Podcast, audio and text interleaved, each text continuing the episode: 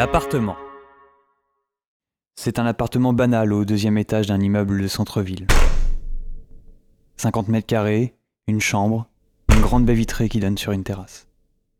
Pour l'instant, la baie vitrée est condamnée et c'est pas plus mal car depuis six jours que l'électricité s'est arrêtée, le froid serait entré bien plus facilement. J'ai encore quelques jours de bougie et l'horloge fonctionne. Sans elle, je crois que je ne distinguerai plus vraiment le jour de la nuit.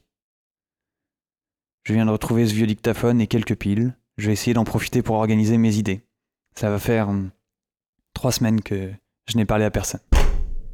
À part au chat, évidemment, mais il n'est pas spécialement bavard, sauf quand il a faim. J'estime d'ailleurs à environ 20 jours le reste de nos provisions. 15 pour l'eau. J'ai pu rapporter beaucoup de choses. Euh, Ma sortie de ce matin au supermarché s'est produite sans rencontre. Enfin, c'est ce ce que je croyais. À l'aube, je- j'en avais encore jamais vu et pourtant, euh, il, il m'a suivi et il frappe contre la porte depuis plus de 10 heures. Sans arrêt, quasiment. J'ai- pas fait attention. Évidemment, il a pas assez de force et elle cédera pas, enfin, j'espère.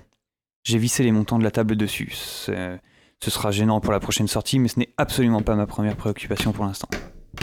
Pour l'instant, il est là, il attend, et il me le montre. Le premier a été découvert il y a environ deux mois, et personne ne s'était douté de rien. D'ailleurs, on n'en a jamais entendu parler. C'est seulement quelques jours après, quand Londres a été touché, que les télévisions ont commencé la diffusion.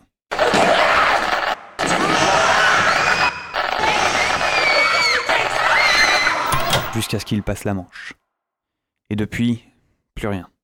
Plus de téléphone. Enfin, j'ai pu parler à mon frère, et pas longtemps.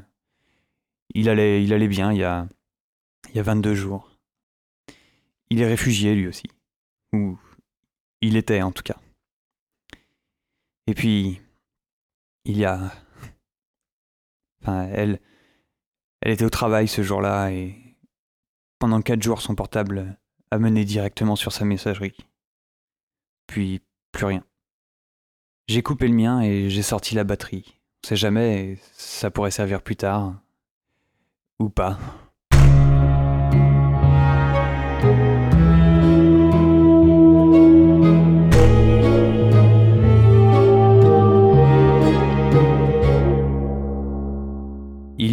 Un point que les manuels de survie ne doivent pas aborder, à mon avis. C'est, c'est que faire quand on y arrive. Enfin, je veux dire, seul, euh, ici, à l'abri, le temps passe lentement. Trop lentement.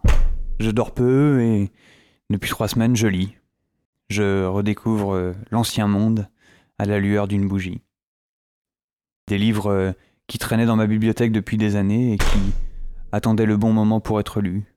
Vian d'abord, Sartre, et enfin Camus.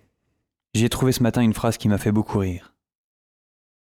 J'ai compris que j'avais détruit l'équilibre du jour, le silence exceptionnel d'une plage où j'avais été heureux. Alors j'ai tiré encore quatre fois sur un corps inerte où les balles s'enfonçaient sans qu'il y parût. Et c'était comme quatre coups brefs que je frappais sur la porte du malheur.